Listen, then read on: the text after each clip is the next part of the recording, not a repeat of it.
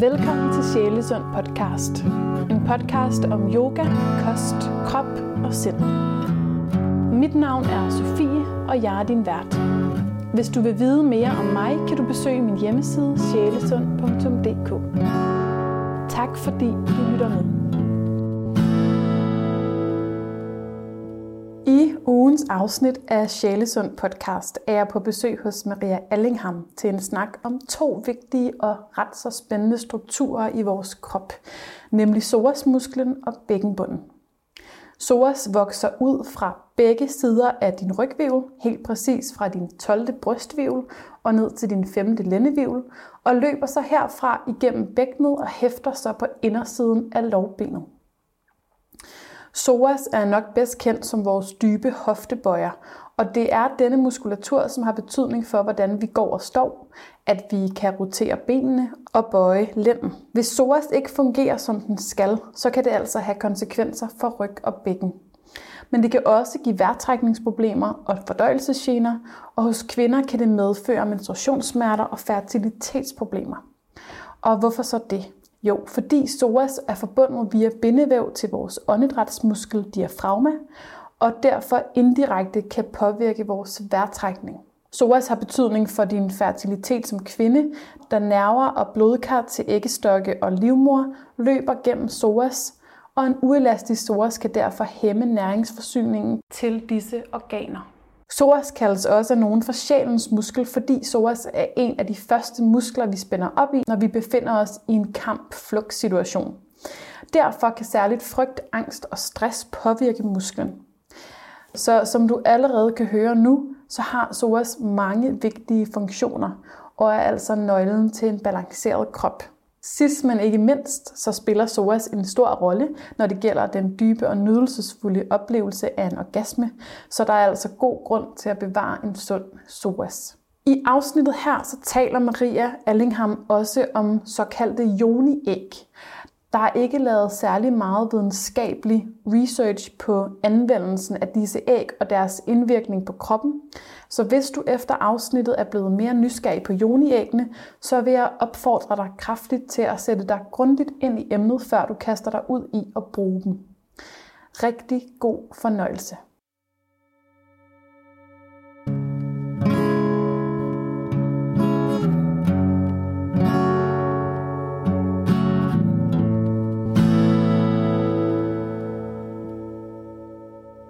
Velkommen. Jeg sidder hos Maria Allingham yes. øh, på Islands Brygge. Ja. Udsigt til vandet og det hele.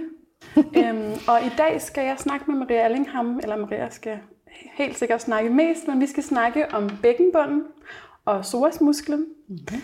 og betydningen øh, af de her to spændende muskulaturer for vores ja. sundhed. Ja. Så Maria, øh, til en start, hvad er psoasmusklen og hvad er bækkenbunden? Mm. Psoasmuskulaturen er ofte i yogaverdenen kendt som uh, the muscle of the soul. Um, jeg tror, det stammer lidt fra Lis Koch, som jeg har været på workshop med, og hendes uh, core awareness tilgang. Um, selvom det egentlig ikke er det, hun siger. Det, det er som om, at det her ord, eller begreb, the muscle of the soul, er er kommet til af den vej. Øhm, men for mig handler det ikke så meget om spiritualiteten i det, men mere, øhm, at vi ser SOAS øh, som en form for intelligent og sådan lidt magisk.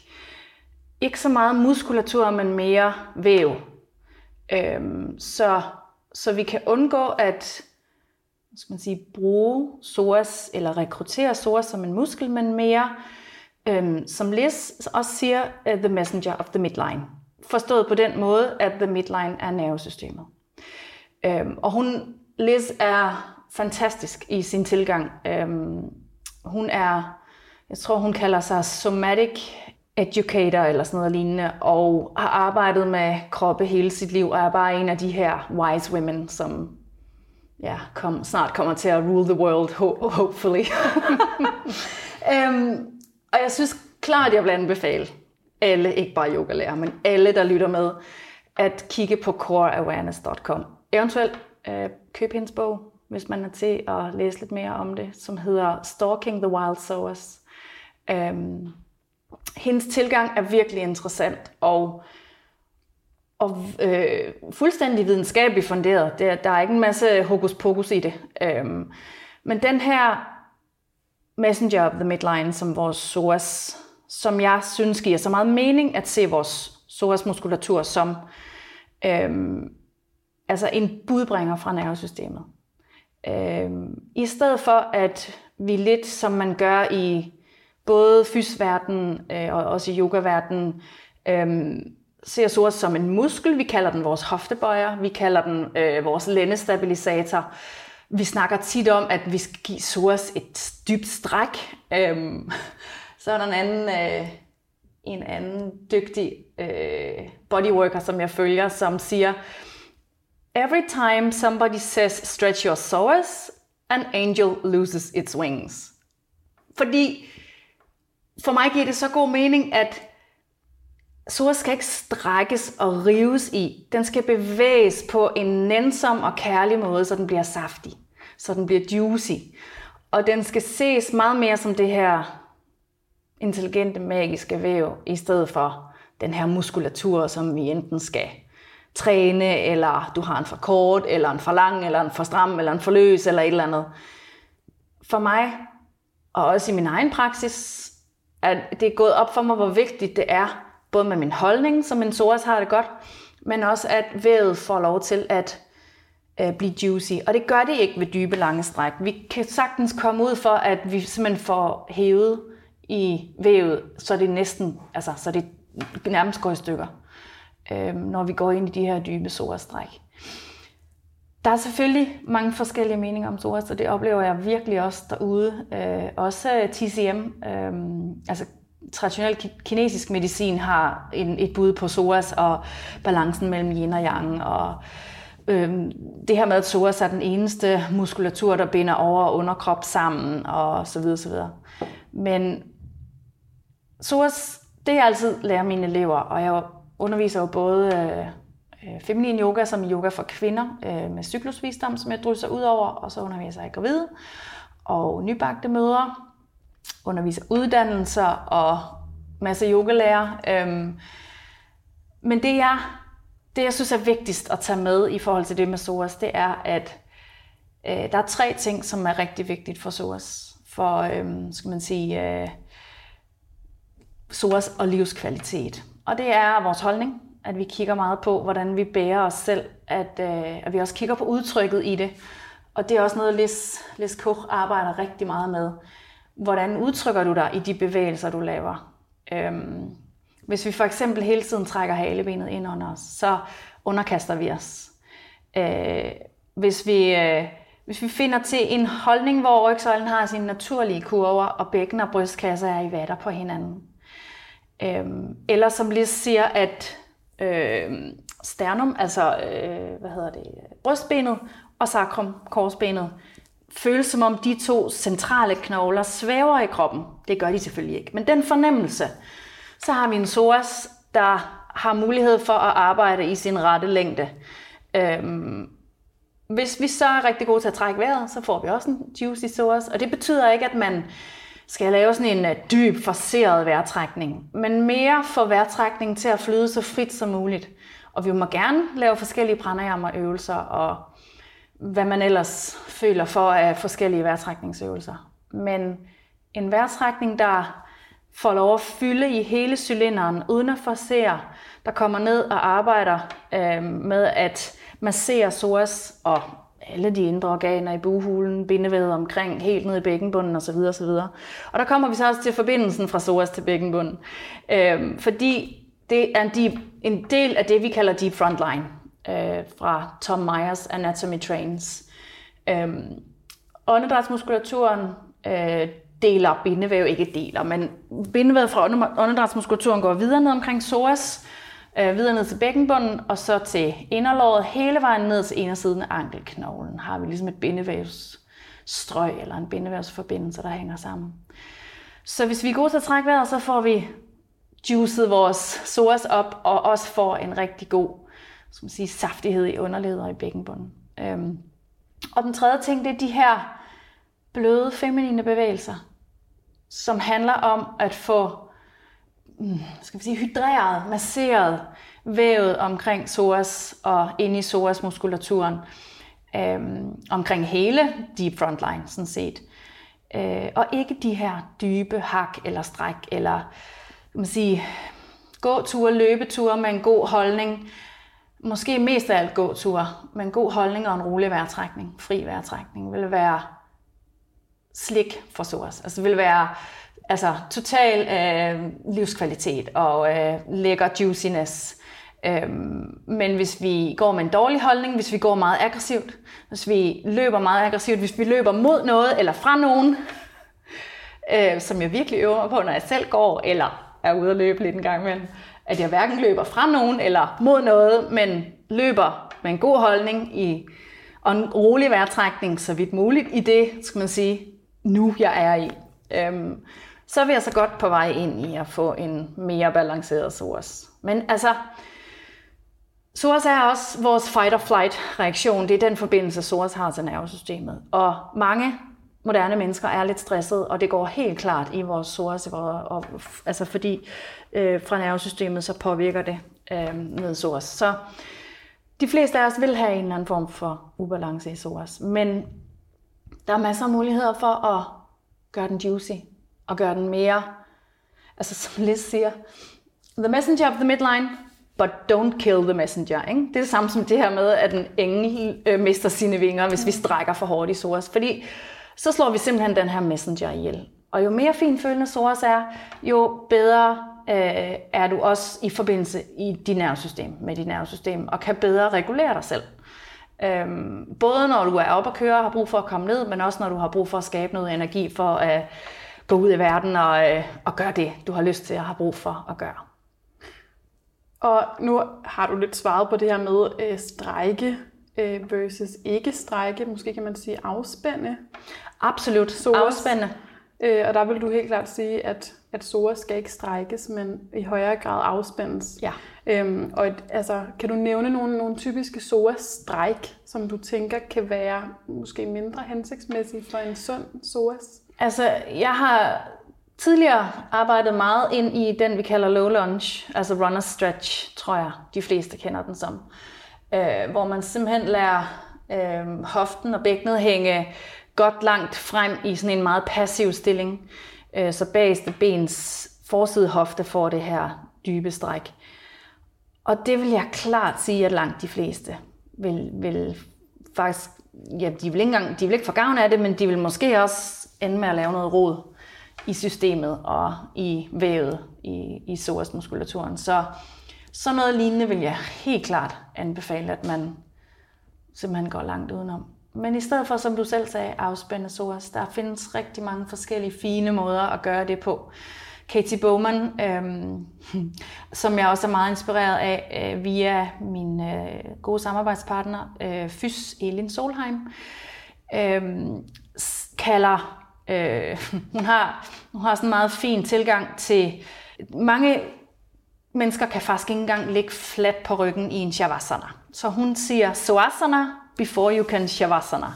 Så man simpelthen får arbejdet, og det er især ribbensbuen på bagsiden, der kan være lidt spændt op øh, og skubbet frem, hvis man har en, en soas, der er lidt stram. Så man arbejder med at ligge bare en lille smule løftet, så bunden af ribbensbuen får lov til at smelte i gulvet helt passivt. Ikke noget, man gør muskulært aktivt, men via tyngdekraften. Altså simpelthen tyngde i knoglerne, så man smelter godt ned. Så man, når man ligger fladt på ryggen i relaxation, eller shavasana, eller corpse pose, kan lade ribbensbuen smelte ned, og ikke ligger og strider øh, ribbenene mod himlen, og har sådan en lille sige, bue ind under brystkassen. Fordi det tyder klart på, at der er en overspænding. Øh, og det kan også være nervesystemet, der sidder i stress og diger. Det er det højst sandsynligt en blanding af noget fysisk og noget emotionelt også. Så helt klart bløde, feminine bevægelser. Og når jeg siger feminine, så er det ikke fordi mænd ikke kan lave dem. Tværtimod. Fordi vi har alle sammen yin og yang i os. Vi har alle sammen maskulin og feminin. Og for mig handler det virkelig om at balancere. Og når vi har en verden, der bare ruller dig ud af i det her maskuline yang tempo. Og vi så for eksempel også, når vi går til yoga, kører videre i det her maskuline yang tempo, som man gør de fleste steder i yogaverdenen, så får vi skabt endnu mere ubalance. Man går måske fra sin yogapraksis mere stresset, end da man kom. Og det er jo absolut ikke det, jeg synes, yoga skal bruges til. Så at vi kan lege med at balancere yin og yang i, i os selv, og maskulin og feminin i os selv. Så de bevægelser, jeg taler om, er meget sansende, sansebaserede og langsomme tredobbelt slow motion, som min lærer Birgitte Gorm Hansen siger. Og, øh, og det er virkelig svært, fordi vi er ikke vant til at bevæge os sådan. Hvis vi nu, altså en helt simpel ting, man kunne gøre til daglig, det er, når man børster tænder, så prøv at gøre det mindfully. Prøv at gøre det sansebaseret, i stedet for at gøre det på autopilot og totalt den der meget sådan øh, mekaniske, nu kører det bare derud af, ikke? Øhm, det samme, når du går i bad. Prøv at gøre det på en måde, så du er til stede, og du sanser dine hænder i dit hår, når du vasker dit hår eller din krop. Når du er på toilettet og skal tørre dig, prøv at gøre det sansebaseret, i stedet for at det bare bliver sådan en magisk oplevelse. Magisk. Magisk. uh, mekanisk oplevelse. Gør det til en det, magisk ja, oplevelse i stedet for. Ja, I virkeligheden ved alt, hvad vi gør, ikke? som er meget vane og, øh, og mekanisk styret, når vi spiser, øh, når vi vasker op. Øh, ja. Alt det her måske lidt kedelige i vores liv, gør det ja. lidt mere øh, ja, sansende. Ja, øhm, helt klart. Men, men når du så... Jeg tror, det er en pakke. Ja. Kom ind. Så er den der. Den stopper jeg. Tak skal du have. Tak lige måde. Nej. Helt fra Australien. Hvad er det? Det er joni-æg. Joni-æg. Ja. Og en joni-stav. Det glæder jeg mig virkelig til at se. Ja, ikke også? Det kan jeg godt forstå. Når vi taler væggebund, vil jeg også gerne tale joni-æg, fordi øh, der er noget at hente der. En, øh, en rejse, jeg selv er på lige nu, i forhold til noget øh, healing i min joni. Ja. Skal du se, Har det noget med fødsel at gøre? Det har noget med al den energi, der har været derinde, ja. som jeg bare burde have sagt pænt nej tak til. Ja. Lige siden jeg startede med at være seksuelt aktiv. Øh, og ja, det handler også om to aborter, jeg har fået. Det handler, mm. det handler ikke så meget om mine fødsler. Nej. Jeg har fået to øh, kejsersnit. Øh, okay. Og det, øh, det er noget, jeg har arbejdet rigtig meget med, ja. mine fødsler. Men, øh, men faktisk slet ikke, øh, nej, ikke dem, men mere, meget mere den her, ja, den her måde, man har brugt sin krop på. Mm. Nogle gange, hvor man bare har været Ja. Jeg har ikke tænkt sig om. Ej, prøv lige at mærke, de er bare helt kolde. De wow. har ligget i... De er helt tunge også. Det er lidt forskelligt, hvor okay. tunge de er. Er det sådan forskellige? Faktisk, jeg tror, den her er ikke så tung. Uh, den hedder Carnelian. De og her det der er en rosa quartz og en ametyst. Mm. Den der. kæft, hvor er de flotte. Og så er det eneste... Hvor samler man det op herfra, ikke? kan man så spørge sig. du samler bare op. Jeg ja, ja, ja. Jeg, ved, jeg kan ikke huske, hvad det var, vi var bare snakke om. Nej, det, jeg tror godt, jeg kan, jeg kan finde den.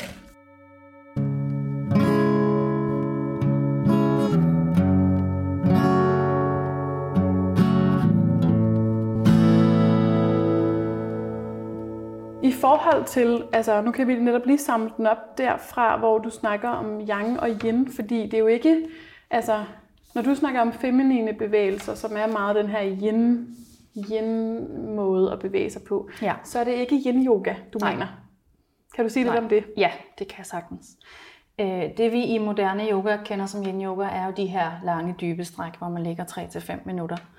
Der er forskellige retninger i det. Jeg kender ikke så meget til det, fordi det er skal man sige, et område, jeg selv har uddannet mig i øh, på den måde. Øh, men når jeg taler om yin-tilgangen, den feminine tilgang, så er det mere den her sanselige langsomhed. Øh, fordi min både øh, skal man sige, egen fysiske øh, kropslige erfaring, og også hvad jeg har studeret, og øh, Øhm, for eksempel især den uddannelse, jeg lige har taget øhm, i Open Flow Yoga hos Birgitte Gorm Hansen, der er min erfaring, at de lange dybe stræk kan være gode, øh, til nogle ting, men det skal varieres. Det er så vigtigt, at vi får forskellige former for bevægelse ind i vores hverdag, altså vores hverdagsbevægelser, ikke kun i vores yogapraksis. Øhm, og det er også noget, som Katie Bowman snakker rigtig meget om, øh, funktionel bevægelse. Og jeg synes, at eller min fornemmelse er, at yin yoga er for, for meget, hvis det er 90 minutter, øh, for eksempel flere gange om ugen. Mm, hvis det var krydret med en lille smule styrke, en lille smule det, jeg kalder yin, feminin bevægelse, noget meditation, noget vejrtrækningsopmærksomhed, øh, så, så giver det mere mening for mig. Jeg kan godt finde på at lave et par af de her lange, dybe yin-stræk, men det er ikke godt for mig. Jeg er også hypermobil, så det er ikke godt for mig at gøre rigtig meget. Øhm, der skal det være det her meget sansebaseret, tredobbelt slow motion, langsomme små flows, hvor jeg går med det, jeg mærker, min krop har brug for. Måske vælger jeg et fokuspunkt, som kunne være halebenet, som er der, min bevægelse starter fra. Og så er det simpelthen bare med at, at sanse, som siger, både det, kroppen kalder på, og forsøge at slippe sit hoved, så man ikke går med det, man føler, man burde gøre, eller skal gøre, eller øh, forventer af sig selv, men mere lægger præstationer og projekter og forventninger til side, og sanser ind i kroppens behov for bevægelse, vævets behov for bevægelse. Og når man virkelig gør det langsomt, så får man sådan en fantastisk mm, fornemmelse af, hvordan kroppen den bliver smurt, den bliver hydreret, den bliver, og det, det er lidt det samme, man siger med de lange, dybe stræk, at når man laver et dybt stræk, så skubber man alt væsken ud af vævet, når man så kommer tilbage til neutral, så kommer der ny væske ind i vævet. Øhm, hvor her der sker det på en anden måde. Vi lærer de forskellige bindevævsforbindelser glide hen over hinanden, og, og det føles for mig som om, det bliver meget mere mindful, det bliver meget mere moving meditation. Øhm, og jeg kan sådan helt miste fornemmelsen af mig selv, og egentlig blive lidt mere et med universet, og det synes jeg er helt magisk. Jeg, jeg mister fornemmelsen af tid og sted, og kan egentlig bare sådan go with the flow. Og det synes jeg er fedt.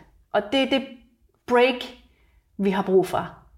Øh, brug for fra den her verden, der bare stormer der ud af, hvor det hele bare handler om at blive bedre og dygtigere og mere effektiv og præstere og projekter og hvad ved jeg. Ikke?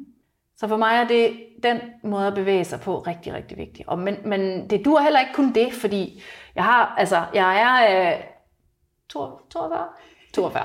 Og jeg, øh, jeg kan godt mærke, at jeg har brug for noget styrke. Jeg har også en kettlebell, som jeg øh, kaster rundt med en gang imellem. Altså, jeg er også nødt til at gå nogle ture for at, øh, at få trænet mine baller og løbe lidt for at få øh, gang i øh, kredsløbet og det hele. Så øh, for mig er det så vigtigt, og det er også noget, jeg altid siger til mine elever, og, og alt, hvor jeg underviser, og mine børn og min mand og familie og så videre, at varieret bevægelse, det er det, vi har brug for. Det er simpelthen den måde, vores kroppe trives allerbedst på. Og det siger videnskaben også.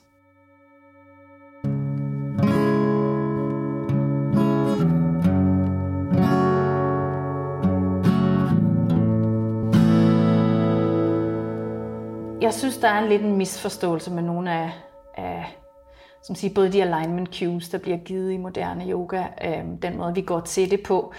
Især det her med, at alle kroppe skal have de samme tre cues på de yogaklasser, jeg sådan kan fornemme, der er overalt nærmest. Øhm, og jeg er jo slet ikke til det her med, at vi alle sammen er ens, og vi alle sammen skal gøre det på samme måde, og vores fødder skal stå det samme sted, og så videre, så videre. Alle kroppe er forskellige. Det er mit udgang, udgangspunkt. Så når jeg øhm, guider sansebaseret yoga, så handler det slet ikke om Selvfølgelig er der en form for form, og der er også en handling, jeg gerne vil give videre, som for eksempel, hvis man står på alle fire, at sprede hænderne, eller sprede fingrene ud, række hænderne ned i underlaget for at aktivere hele skulderbuen.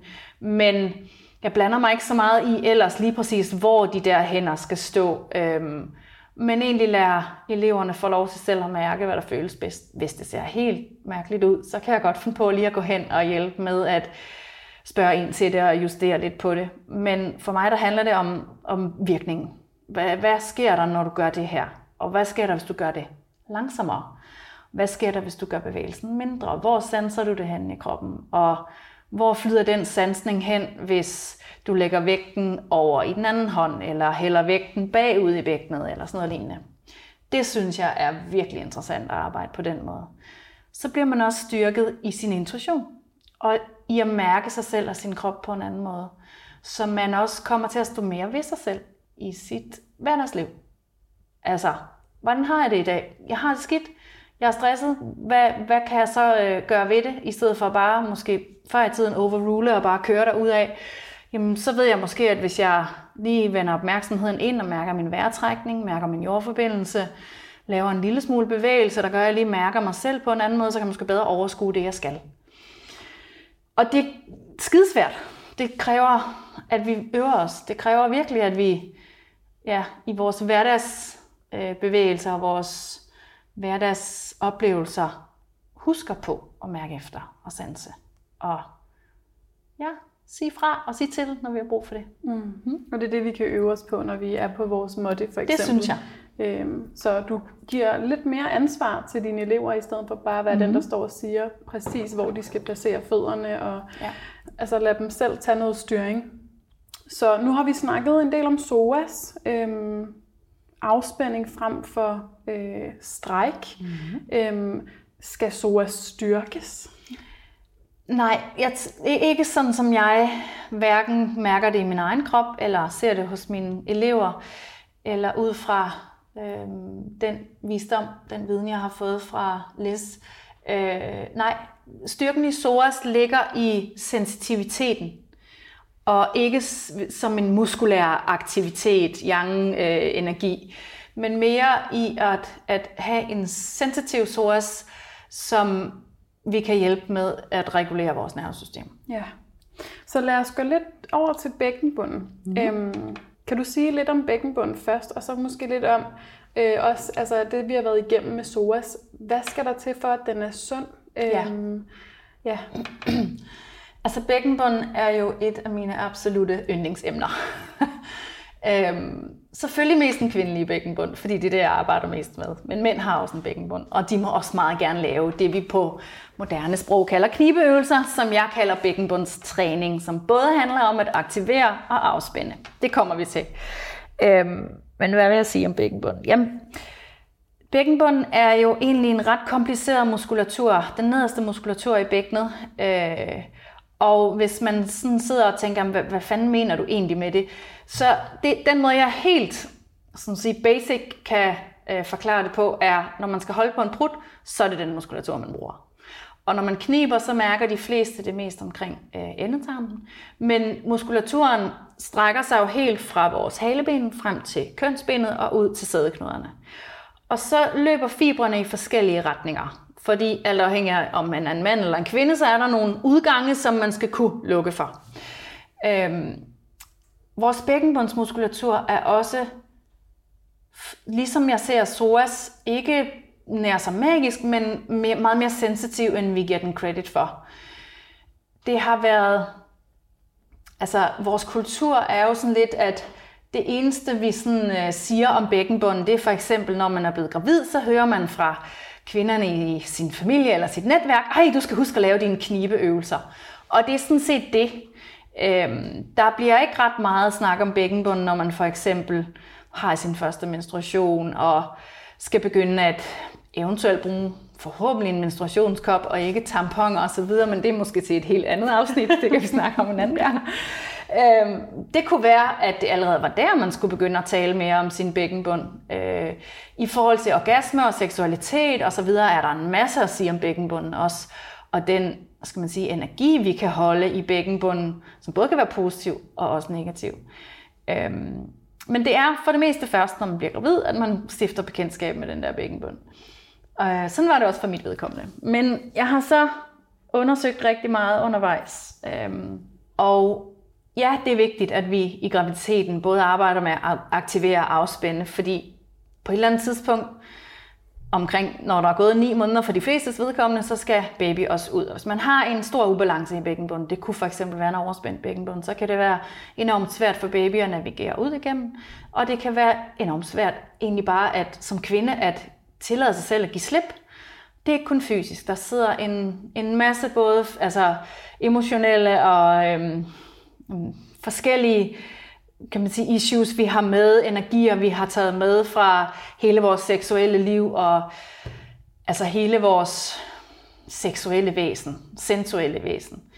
Øhm, og når man så har født, så øh, skal man selvfølgelig også have styr på sin bækkenbund igen. Og der oplever jeg, at rigtig mange kvinder går lidt til det, som om, at der skal bare knibes løs, og så er det det, sådan, så er det sådan, vi gør det. Øhm, men bækkenbunden er så stor en del af vores, også igen livskvalitet, ligesom SOAS, og hele den her øh, helt inderste muskulatur og væv, der skal være juicy og saftigt, for at resten ligesom fungerer.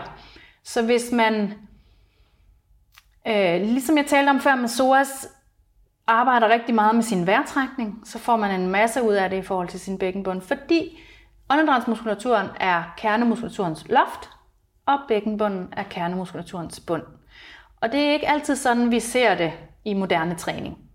Der bliver det nogle gange sådan lidt, ja ja, vi, det er fint nok, vi, vi laver nogle øh, maveøvelser, og, og så går det nok. Så bliver du stærk igen, og så samler dine mavemuskler sig efter graviditeten, og så bliver det godt. Men hvis vi overser den her bækkenbund, så kommer vi til at gå med et problem resten af vores liv på et eller andet tidspunkt, som rigtig mange kvinder har, som hedder inkontinens.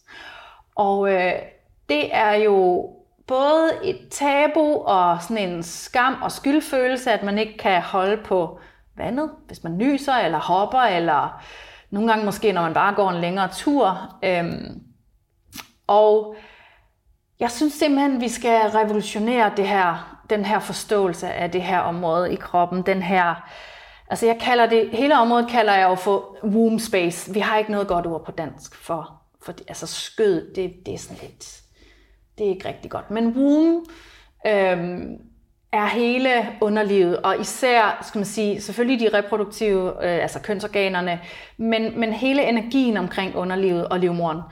Øhm, og Joni kalder jeg det, øhm, som er også en del af bækkenbunden, sådan som jeg ser det, og, øh, og selve skeden.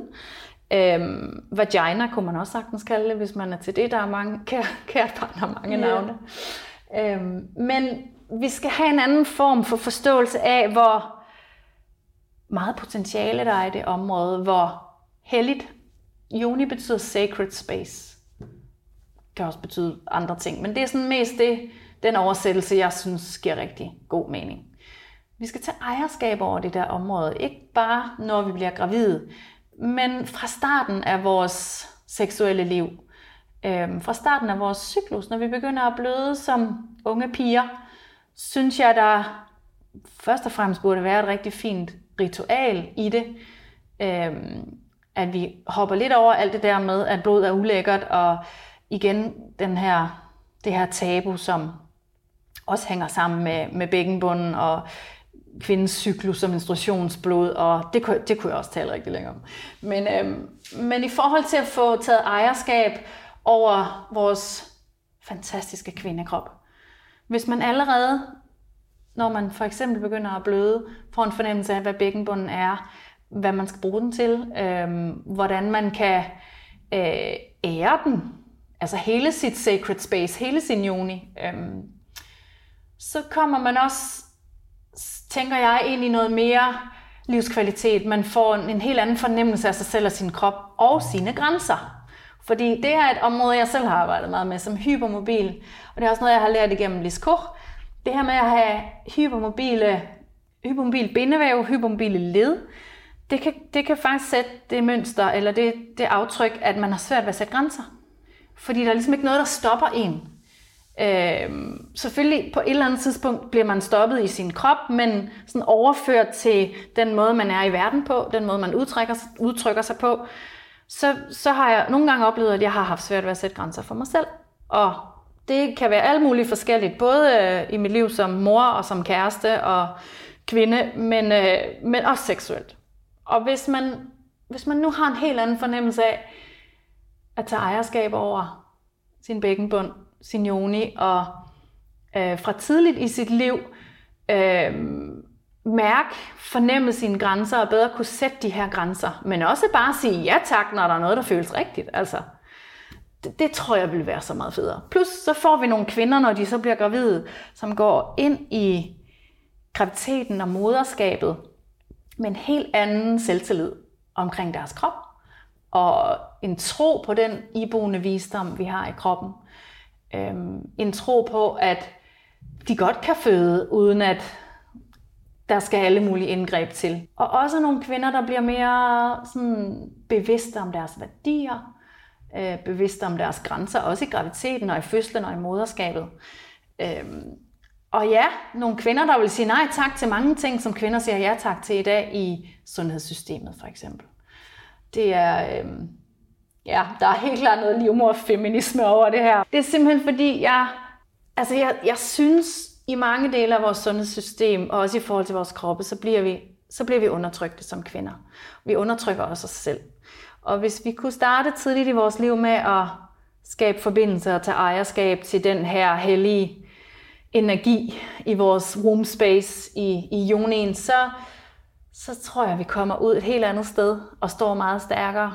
Øhm, og især også, altså både som kvinder, men også i vores moderskab, hvis vi har lyst til at blive mødre, øh, i vores arbejde, i vores karriere. Og når vi så er færdige en gang med at menstruere og bruge vores livmor til det, så har vi stadigvæk en stor skaberkraft til at gå ud. Altså the wise women øh, are gonna rule the world på et eller andet tidspunkt om, at det kan godt være, at der går mere end 10-20 år, men altså, det, det, er, det er the wise women, der kommer til at redde vores planet. Det er jeg slet ikke i tvivl om.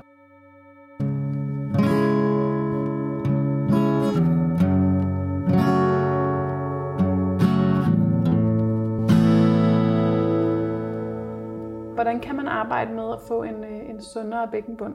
Yes, det kan man, det kan man egentlig ret simpelt. Øhm, nu sagde jeg lidt om det tidligere, det her med, at for mig er det rigtig vigtigt at give videre, at bækkenbunds øh, træning er både aktivering og afspænding af bækkenbunden, at man ikke kun skal knibe og knibe og knibe og knibe, fordi det er jeg og min generation blevet fået ørerne tudet fulde af. Øhm, men at bækkenbundens samarbejde med åndedrætsmuskulaturen er det aller, skal sige, den allerbedste måde, du kan få øh, en saftig bækkenbund. Altså et godt saftigt miljø i underlivet. Øhm, og en sund, som du selv sagde, en sund bækkenbund, som både kan aktivere, når den skal det, når du løber, eller skal løbe efter bussen, eller øh, hopper lidt på trampolin, eller hvad du nu har lyst til at gøre, men også kan afspænde. Øhm, fordi bækkenbunden er vores, den eneste muskulatur i kroppen, der har en hvilespænding. Det vil sige, hvis man hele tiden går og kniber lidt, bare for at sørge for at holde på det hele, og trækker maven lidt ind, bare for at se en lille smule tyndere ud, så får man en stor ubalance efter kort tid i hele sit underliv, øhm, som kan få alle mulige ubehagelige følger. Selvfølgelig øh, mest af alt i forhold til øh, fordøjelse og øh, toiletbesøg osv., men også øh, øh sexliv Altså det kan gøre ondt, hvis man er overspændt. Øh, man kan have enormt svært ved at tillade sig selv at give slip, hvis ens strategi til daglig er hele tiden at gå og spænde lidt i en muskulatur, som faktisk har en hvilespænding. Så det allersimpleste, man kan gøre, det er at trække vejret. Bevidst. På en god måde. Det skal igen ikke være forceret eller på en, en, en, med en ambition eller et projekt, men når du ser fjernsyn, når du går tur, når du laver mad, øh, når du cykler. Tænk over din vejrtrækning. Lad den, få, lad den få lov at fylde i hele cylinderen, altså overkroppen, som ikke kun er en forside og en bagside, men se hele kroppen som en cylinder. Og bred åndedrætsmuskulaturen hele vejen rundt om dit hjerte, hvis du ser det som om, at din brystkasse åbner sig som en paraply rundt om dit hjerte, så får du et godt, hvad hedder det, altså en lille fordelt tryk hele vejen ned gennem buhulen, ned omkring underlivsorganerne, ned forbi livmoderen og ned i bækkenbunden.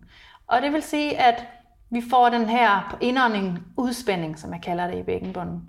Øh, et tonende stræk kan de fleste sådan, nå okay. Det vil sige, når jeg afspænder min bækkenbund, så træner jeg den også lidt. Ja, det kan man godt sige, selvom nej, Hvis det kan det man ikke sige. for dig. Men præcis. Hvis det virker for dig at forstå det på den måde. Ja. Og så når man ånder ud, så vil der komme et lille passivt, naturligt løft i bækkenbunden, som man jo så langt det meste af tiden ikke skal gøre noget aktivt ved. Det vil sige, at man skal ikke gå og knibe hele tiden. Man skal ikke øh, knibe hver gang man går over en dørtærskel. Det var der en eller anden venindes mormor, der sagde, at det var en god idé. Man skal en gang imellem især Øhm, både for at bevidstgøre hjernens forbindelse til bækkenbunden, men også selvfølgelig, hvis man er gravid, eller hvis man lige har født, eller født for nogle år siden, men stadigvæk synes, at den der bækkenbund, den trænger til noget kærlig opmærksomhed. Så skal man lave nogle simple øvelser, hvor man også kniber aktivt. Og simpelthen for at stimulere og lære kroppen, lære øhm, kroppen den her, som man siger, øh, gode vane, den her gode bevægelsesstrategi. Men det er ikke noget, man skal gå og gøre hele tiden. Slet ikke. Det kan være, det er en del af ens bevægelsespraksis på en eller anden måde. Det kan også være, det er 5-10 minutter hver dag, man dedikerer til sin vejrtrækning og sin bækkenbund. Og det, man helt simpelt gør, det er at ligge på ryggen med fødderne i gulvet. Sørg for, at rygsøjlen har sine naturlige kurver, at man ikke presser lænden i gulvet. Og så stille og roligt begynde at fordybe vejrtrækningen, uden at forsere. Stille og roligt vil man måske begynde at mærke, at vejrtrækningen kommer ned i maven i alle retninger. Det tager lidt tid at sanse vejrtrækningen helt ned i bækkenbunden. Og, øh, og man skal ikke fortvivle, hvis, øh, hvis der går øh, flere uger, måneder, hvor man øver sig, og man ikke stadigvæk rigtig kan fornemme det. Det kommer. Det handler simpelthen om at få tændt forbindelsen fra hjernen. Det handler om neurologien. Når man så har den der fornemmelse af, at øhm, på indåndingen er der en en udspænding, det her tonende stræk i hele bækkenbunden. Og så kan man begynde at lave en blid aktivering, et lille muskulært løft af bækkenbundsmuskulaturen. En fornemmelse af, at man løfter bækkenbunden ind og op i kroppen. På udåndingen. På udåndingen. Mm. Og som min gode sparringspartner, øh, Fys Elin Solheim, siger, forestil dig, at du skal løfte et blåbær med din bækkenbund. Fordi det er kun 50% af bækkenbundens kapacitet, vi ønsker at øh, at, at bruge, fordi den bliver meget hurtigt træt. Så hvis vi gerne vil lave noget god kvalitets bækkenbåndstræning, så skal der ikke sådan overknibes, altså 100% kapacitet. Så er det mere, som jeg kalder det, den her fornemmelse af, at din bækkenbund kysser bunden af din livmor, og ikke lægger armen af bunden af din livmor. så, øh, så bækkenbunden er ikke tykkere end, øh, end din underlæbe. Cirka en centimeter. Og selvfølgelig bliver den hurtigt træt i, også i forbindelse med, at den har den her hvilespænding, så skal der ikke så meget til. Så derfor helt simpelt, brug vejrtrækningen til at få skabt kontakt til bækkenbunden og til at lave funktionelle knibeøvelser, hvor det lige så meget handler om at afspænde, som om at, at, som at aktivere. Og jeg siger, at jeg aktiverer i stedet for at knibe. Jeg bryder mig ikke om det ord der. Fred være med det. Det er det ord, folk kender. begrænsninger nogle gange. ja. Øhm, men men øh, så til når vi laver yoga, Øh, hvor, hvad, hvilken plads har bækkenbunden i, i yogaen, når vi ikke sådan bevidst øh, arbejder med den? Jamen, den er jo med i det hele. Den er med i alle vores bevægelser. Og hvis den nu er under- eller overspændt, altså i en eller anden form for ubalance i vævet, i muskulaturen, og hvis man så hele tiden giver den negativ påvirkning, eller for eksempel trækker vejret meget overfladisk, så får man jo intet ud af de bevægelser, der burde være med til at gøre den saftig og øh, bevæge vævet i forskellige retninger og aktivere muskulaturen, når man har brug for det, og afspænde muskulaturen, når man har brug for det. I klassisk yoga, der arbejder vi meget med det, vi kalder bandas, altså kropslåsende. Og øh, hvis jeg skal være sådan meget ærlig og direkte, så vil jeg faktisk anbefale, at det skal man stoppe med at gøre. Hvis det handler om pranayama, hvis det handler om energiarbejde, så giver det mening at gøre det i en guided klasse øh, af en yogalærer, der virkelig ved, hvad de snakker om. Øh, men på langt de fleste yogaklasser, der bliver der bare sagt noget med, at man skal suge navlen ind. Hvis man kun i sin yogapraksis i mange år suger navlen ind, så bliver man inkontinent. For en overspændt bækkenbund, den kan ikke noget som helst, og det kan en underspændt heller ikke. Det er så vigtigt, at bækkenbunden får øh, stimuleringen og altså det, den her fine dans med vejrtrækningen, hvor den både får lov at aktivere og afspænde. Aktivere passivt på udåndingen og afspænde på indåndingen. Så en, en vejrtrækning, der, der kører frit, og som, som fylder hele vejen rundt, og ikke for eksempel kun på forsiden, fordi så vil du også få skabt sådan et ulige tryk ned i bækkenbunden. Vi skal gerne have den her fornemmelse af paraplyen, der åbner sig øh, så strækket kommer både tilbage mod halebenet, frem mod kønsbenene og ud til sædeknuderne. Øhm, så er man altså godt på vej. Og i langt de fleste yogastillinger skal du ikke spænde i din bækkenbund eller din mave. Det vil, det vil gøre, at din vejrtrækning den bliver meget overfladisk, øhm, og at du ikke får noget særlig meget gavn af det i forhold til din kerne, hele din kerne, som bækkenbunden også er en del af. Giver det mening? Mm. Så, men hvis vi står nu, hører man ofte, når man står i meget aktive stillinger, for eksempel planken, mm. Det er en ret aktiv stilling. Mm. Der vil man tit uh, høre sådan en spænd i hele kroppen og maven, og det hele skal ligesom aktiveres. Ja. Uh, og i generelt i rigtig mange aktive yogastillinger, der taler man om at øh, aktivere kernen for os at sådan skåne lænden. Der er bare mm. virkelig nogle, øh, nogle terminologier, som hænger fast. Enig. Kan du sige lidt om det, om det giver mening overhovedet? Altså dem skal vi have rystet godt og grundigt rundt i. Fordi igen er det, der er ikke noget one size fits all. Det kommer meget an på, jamen, hvad er det for en kernemuskulatur, du kommer med? Planken er et godt eksempel, men en stilling, jeg ikke bruger til at stå statisk i. Jeg bruger den som overgangsstilling. Øhm, men at stå statisk i planken er ikke funktionelt. Det er ikke en stilling, vi på nogen måde kommer i nærheden af i vores hverdagsbevægelser.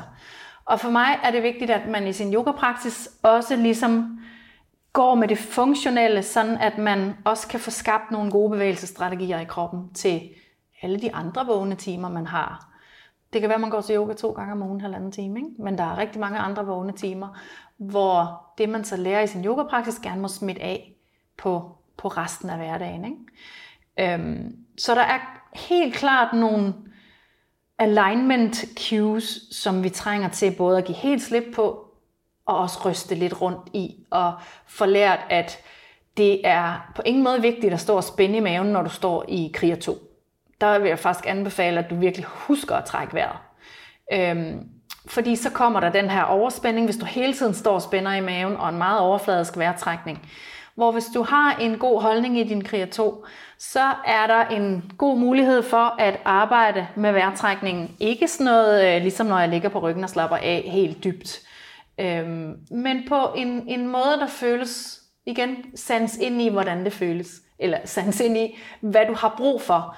Hvis man for eksempel har en mave, der er meget åben og lige har født for kort tid siden, eller har den diagnose, vi kalder rectusdiastase, hvor midterlinje bindevævet, som hedder linea alba, er sådan helt tyndt i strukturen i bindevævet, og, og ikke rigtig kan spænde sejlet ud, og ikke rigtig kan overføre belastning fra den ene side af øh, maven til den anden, så kan det godt være, at man skal have en lille aktivering på, men den skal ikke komme i maven, den skal komme fra bækkenbunden. Fordi vi tænder kernemuskulaturen via bækkenbunden. Hvis vi, som jeg også sagde før, hvis vi kun guider noget med at trække navlen ind, så, så er der ikke nogen action til bækkenbunden. Tværtimod, så kan det være, at den får sådan en, en passiv overspænding. Hvor hvis vi i stedet for guider i sådan en, en blid løft blåbæret, uden at lave blåbærmarmelade, øhm, så får vi en, en fin tænding i kernen, men ikke sådan en, så man ikke kan trække vejret, men en, men en meget sådan fin tænding, der gør, at der er stabilitet, Lænden har det fint, hvis ikke du trækker halebenet ind under. Hvis du holder rygsøjlens naturlige kurve, og det kan man godt i en kriger 2, hvis ikke benene kommer for langt fra hinanden, for nogen i hvert fald, så kan man sagtens holde den her rolige vejrtrækning og få massagen med en blid aktivering af bækkenbunden. Men igen, ja, som jeg sagde, vi er så forskellige, og det er et af de alignment cues, som jeg, altså det lige før jeg helst vil, også selvom det er meget hård yang yoga, øh, egentlig anbefale, at man giver rigtig mange muligheder. Hvis man giver det alignment cue i forhold til at trække navlen ind, eller tage et kursus, lære, lære noget mere om det, fordi det er ikke noget, vi lærer ret meget om på almindelige yogauddannelser.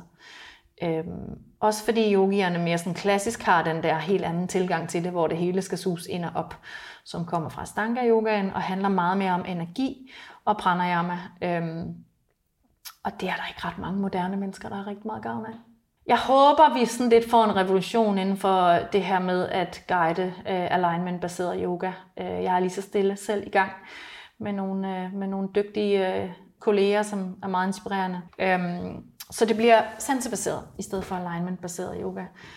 Um, og hvis man skal lave alignment-baseret, så skal man simpelthen bare være meget dygtigere end de fleste yogalærer er nu om dagen. Um, fordi det meget hurtigt bliver tre cues, vi giver til hver stilling, som 50 procent måske har gavn af og resten har ikke.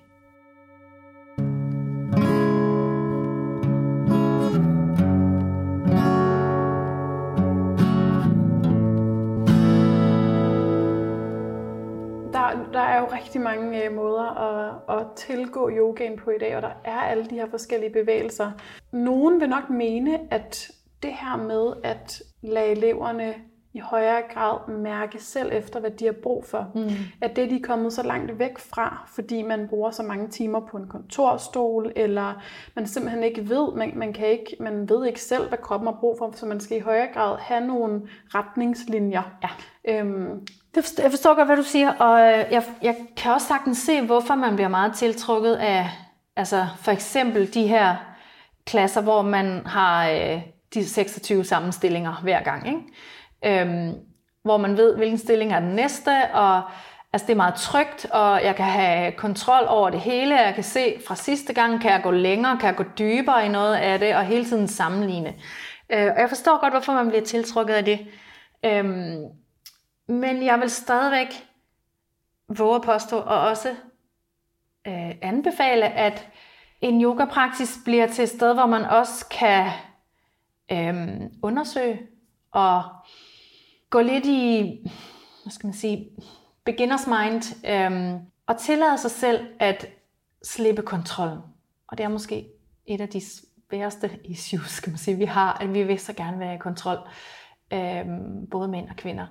Øhm, men det, det kræver lidt at, at gå mere sansebaseret til værks. Der vil stadigvæk være en form, der ligner nogle af de yogastillinger, man kender. Der vil stadigvæk være en, nogle handlinger, altså nogle alignment cues, nogle handlinger, der fortæller dig, hvad du skal gøre. Men så kommer det her ekstra lag på, som jeg synes er det mest interessante, som jeg sagde tidligere også, med at, at sanse. Det er sansebaseret, at, at simpelthen gå ind i, hvad du oplever inde i din krop. Og hvis du for eksempel gør det langsommere, hvordan føles det så? Hvis du lægger vægten hen der, hvordan føles det så? Så hænger vi ud en gang imellem, altså i en stilling, hvor man lige nærmest nulstiller og så derfra fortsætter stille og roligt i, hvad det nu er for en, en virkning, en sansefornemmelse, man går efter. Det tror jeg, for de fleste vil give så meget mere livskvalitet på alle planer, end at man hele tiden går ind og gør den samme praksis, eller går i fitnesscenteret og gør den samme, hvad hedder det, når man løfter vægte, styrketræningspraksis.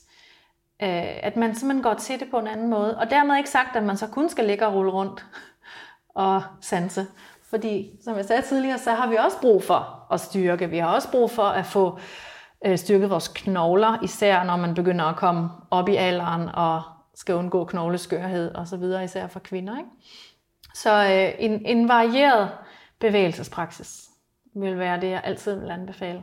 Også selvom man tænker, ej, det er nemmere lige at gå ned til det, jeg plejer så vil jeg bare anbefale at ryste posen og invitere sig selv ud på det dybe, og så finde ud af, hvor om det føles, det føles som at komme hjem, når man har været i det der stykke tid, og tillader sig selv bare at slippe tanker og alt, alt det, der kan komme udefra og forstyrre. Ikke? Øhm, lære sit indre landskab at kende, mærke sin intuition og stå meget stærkere i det.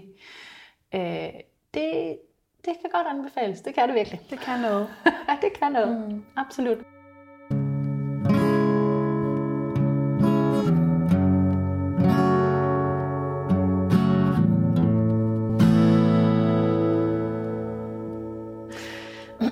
øhm, nu øh, blev vi jo afbrudt lige før. Hvad var det, du fik, Maria? Og Jamen, hvorfor? Jeg har simpelthen øhm, købt tre joni-æg og en joni-stav. Et joniæg er en krystalsten, man kan få nogle forskellige slags, øh, som hver krystal ligesom har sin, øh, sine egenskaber. Øh, det kan man læse en masse om. Jeg kan ikke huske det sådan udenad. Jeg er også sådan selv rimelig ny i det stadigvæk. Men jeg er meget fascineret af den her brug af joniæggene, som simpelthen har form som et æg, som et lille æg.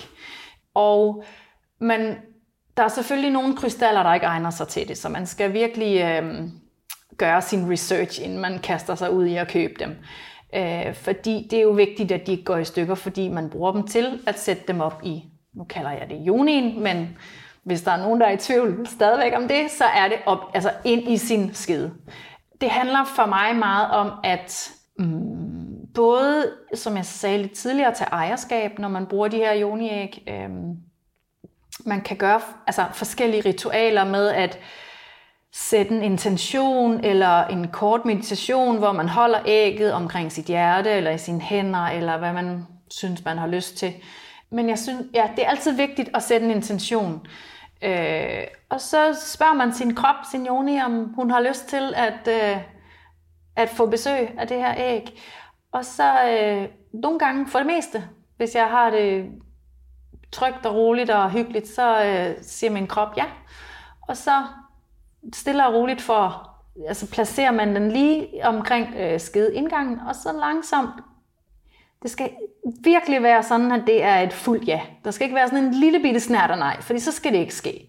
Fordi så kan det også komme til at føles som et overgreb, som for eksempel er noget af det, som man kan arbejde med, at give slip på, at hele de energier, der kan være i underlivet og i hele øh, ens womb space, ens yoni, øhm, negative energier. Øh, det kan være seksuelle energier og øh, emotionelle energier, hvad, hvad man nu har været ude for. Det kan også bare være den her brug af tamponer, som man måske har gjort i mange år, uden at tænke over, hvordan man sådan måske lidt hurtigt og intens bare skal videre i sit liv, og bare lige sådan hurtigt får proppet den der op, uden at have nogen som helst føling med, hvor, hvordan er energien egentlig i mit underliv i dag. Ikke? Øhm, så for mig handler det meget om, at det handler slet ikke egentlig om bækkenbundstræning. Øhm, selvfølgelig påvirker det også bækkenbunden, når man har sådan en krystalsten inde i sin skede, men for mig handler det om energierne, om healing og sætte en intention, som man giver joniægget med. Og det kan lyde meget sådan sjovt og mærkeligt og spirituelt, når jeg siger det, men at man renser krystallerne i måne, i fuldmånen. Øhm, jeg kender mange, der havde deres juniæg ude og ligge uden for en nat, fordi det var fuldmåne. Øh, det er noget, altså alt hvad der er, de naturlige elementer er med til både at give ny energi til krystallen, men også til at rense den. Altså, der er jo ikke på den måde noget videnskabeligt i brugen af joniæg.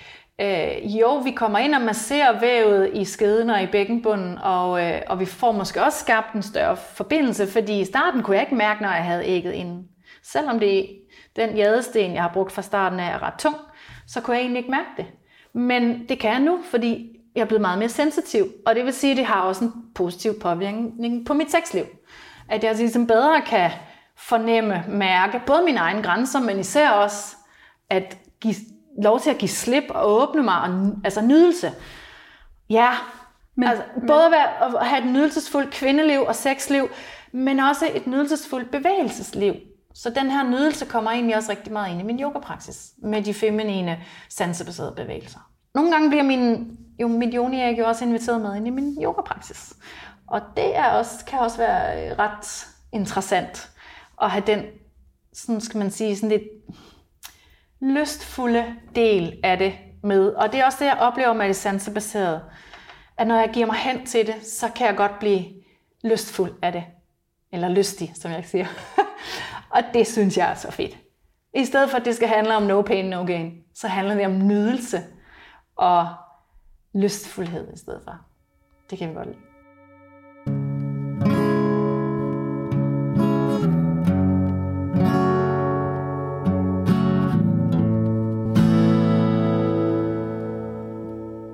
Øhm, Maria, er der andet, vi skal omkring i forhold til SOAS, bækkenbund, øh, nydelse, sanser?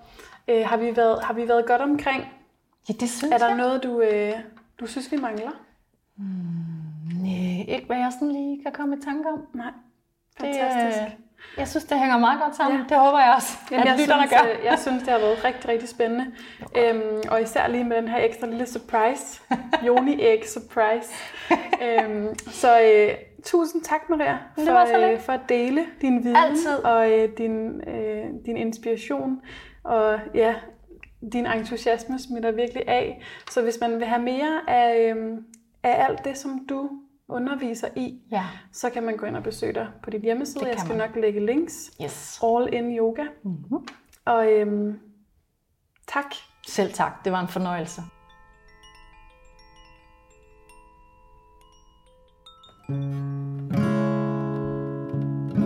Du har lyttet til Sjælesund podcast. Du kan finde flere afsnit på iTunes, Podimo, Spotify og på min hjemmeside. Du kan også følge med i udgivelser, teasers, behind the scenes og meget mere på Facebook og på Instagram. Tak fordi du lyttede med.